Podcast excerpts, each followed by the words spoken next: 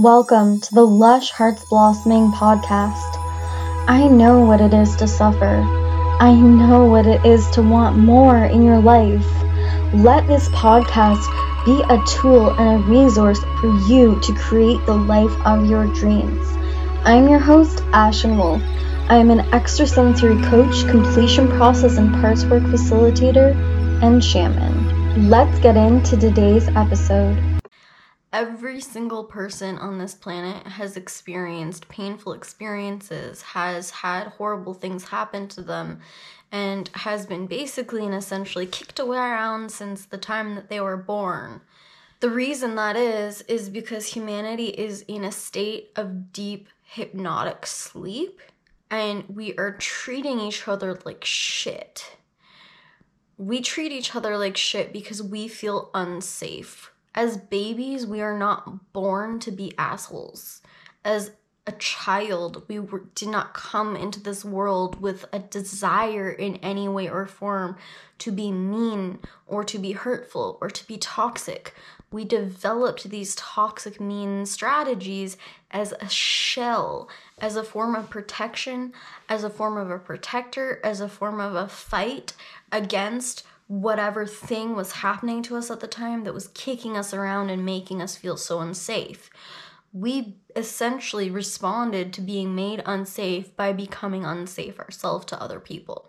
This is a primal animalistic response where a part of our consciousness splits into this state of defense or fight with whatever strategy it thinks it's going to serve it the best at the time. I want you to think of a hedgehog with spikes everywhere. Those spikes are protecting it.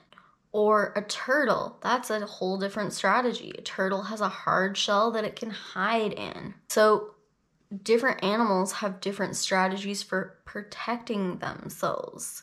A small little dog like a Pomsky or a Chihuahua is going to learn to bark a lot and bite a lot, because it needs to make itself seem scarier than it actually is in order to defend itself from the world because it's so damn small. We develop strategies on how we perceive that we're going to keep ourselves safe, and we end up making other people unsafe at that moment.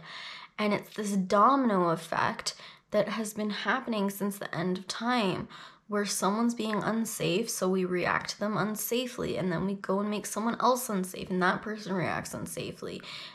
We are a human species that is on this planet together, working together, responding together, and interacting together every single day. So anytime I make an action, it's like putting pink food coloring in that ocean, and it has this ripple effect out into the water, where that water is now affected, and it's getting more and more diluted as it goes out, but it's all been kind of touched by that first initial drop that I made. We're affecting the human race every time we do something unsafe, and we're perpetuating this pattern of unsafety within humanity, where we're all reacting towards each other with unsafe dynamics, unsafe patterns, unsafe strategies, where we're all just basically hurting each other. So we need to start having understanding for these patterns of unsafety, these patterns of toxicity. When someone is hurting us, when someone is being mean, when someone is acting out of their pain, when someone has done something that's just not okay with us, sometimes we're going to be in a place where we literally just need to be in resistance to it, pissed at it, angry to it. We have a natural or emotional reaction when someone directly hurts us in a certain way that we have to go through. You can use the completion process to go through this. You can buy the book, The Completion Process by Teal Swan, or you can book a session with me or another practitioner. With the book, you can actually learn how to do this process on yourself, by the way. You need to deal with the fact that you're going to have an emotional reaction, first of all, to people's toxic behaviors and unsafeties and strategies. But at the same time, if you can hold the dichotomy of I'm pissed off and I'm upset and this is hurting me, or maybe you've already gone through the process and you've dealt with those emotions, can you start to have understanding for them?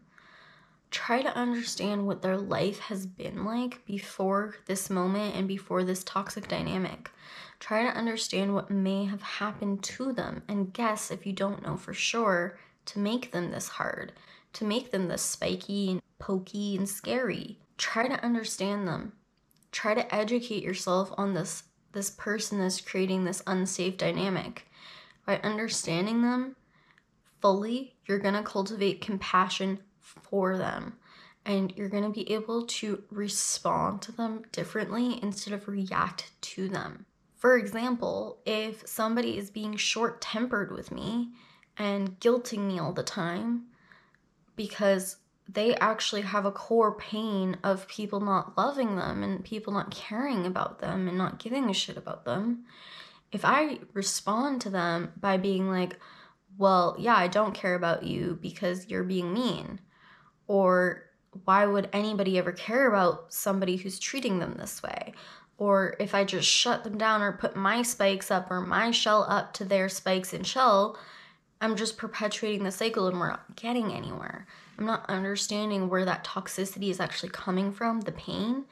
But if I came up to them and I said, yeah, I can understand how you would feel that way by my actions. You know, this is the amount of time I'm willing to spend with you, but I can see that maybe you're feeling really lonely in your life and I'd like to be with you in that loneliness.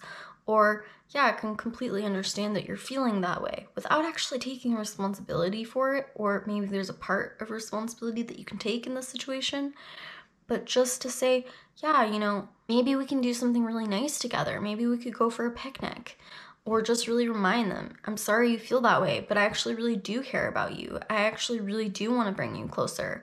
How could we do that in a way that would work for both of us?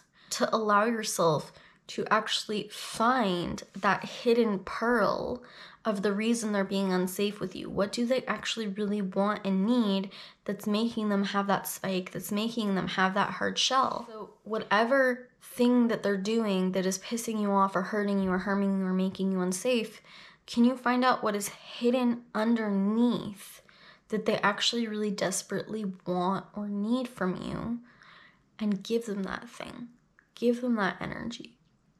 Give them what they really want and be safe by understanding them and by seeing their needs and their desperate needs as a human being, no matter what toxic things that they're doing. Yes, sometimes you can hold them accountable. Sometimes there's a space to hold someone accountable, but there's also a space to literally just give their inner child what they're desperately asking for. And either way, whether you're holding them accountable to take responsibility for their actions, or whether you're giving them what they actually really want and need, or you're being loving with them, you need to be a safe person for them in order to stop perpetuating this pattern. And sometimes being a safe person, the most loving thing that you can do is walk away and get out of the situation. But being a safe person means not creating more suffering or more pain. How can I reduce the suffering and the pain in my interactions, in my strategies, in my methods with them? How can I stop being a turtle in a shell or a spiky hedgehog? And how can I be a loving kitten instead? Or how can I be that turtle underneath the shell? How can I show my true colors, my true love? Because deep down, humans all want love. And when you create a safe experience in relationship to someone else, and that means to reduce with your words, thoughts, and actions how you're impacting them negatively or positively in the way that you're approaching them in their pain, in their toxicity, in whatever they're doing. You're being the antidote to their suffering, not the cause of it. That's being a safe person. Somebody who's safe to be having a bad day around, to make a mistake around, to make the wrong move, to have a total trigger reaction, to be a little girl with, right? Someone who's safe to be an imperfect human being around, and you're not going to get completely chewed out for it. To be someone who is understanding, compassionate, loving, and kind, who seeks to understand them, to understand what they want, and still respect what you want and what you need and your understanding of the situation, that when you move forward with it, you're doing so with a space of clarity that makes sense for the both of you, that respects the both of you, and that is doing so in the most loving way to reduce the impact on the other person. This, at the end of the day, also reduces the impact on you as a human being. And the benefit of it is every time you become a safe person for another human being, they become actually safer to you. They will respond to you with that safety. Every time you respond to them by being safe in a relationship, they will actually relax into their next level of safety with you, until that growling, barking dog that was gonna bite you turns into a little puppy dog. When you create safe relationships within the world, and when you choose to be a safe person in the world, you will start seeing that impact happen in the external world. That means you're going to attract people who want to be safe towards you, who want to show that same understanding towards you. You're going to attract people to be safe in relationship to you. You're going to attract safety in multiple experiences in all ways and forms around you. You're going to be living in a safer world. Thanks for listening to today's episode. If you want to find out more about me, you can go to BlushHeartsBlossoming.com. If you enjoyed today's podcast, please follow us for more content. And also feel free to leave a review and write a comment to let me know how you felt about this.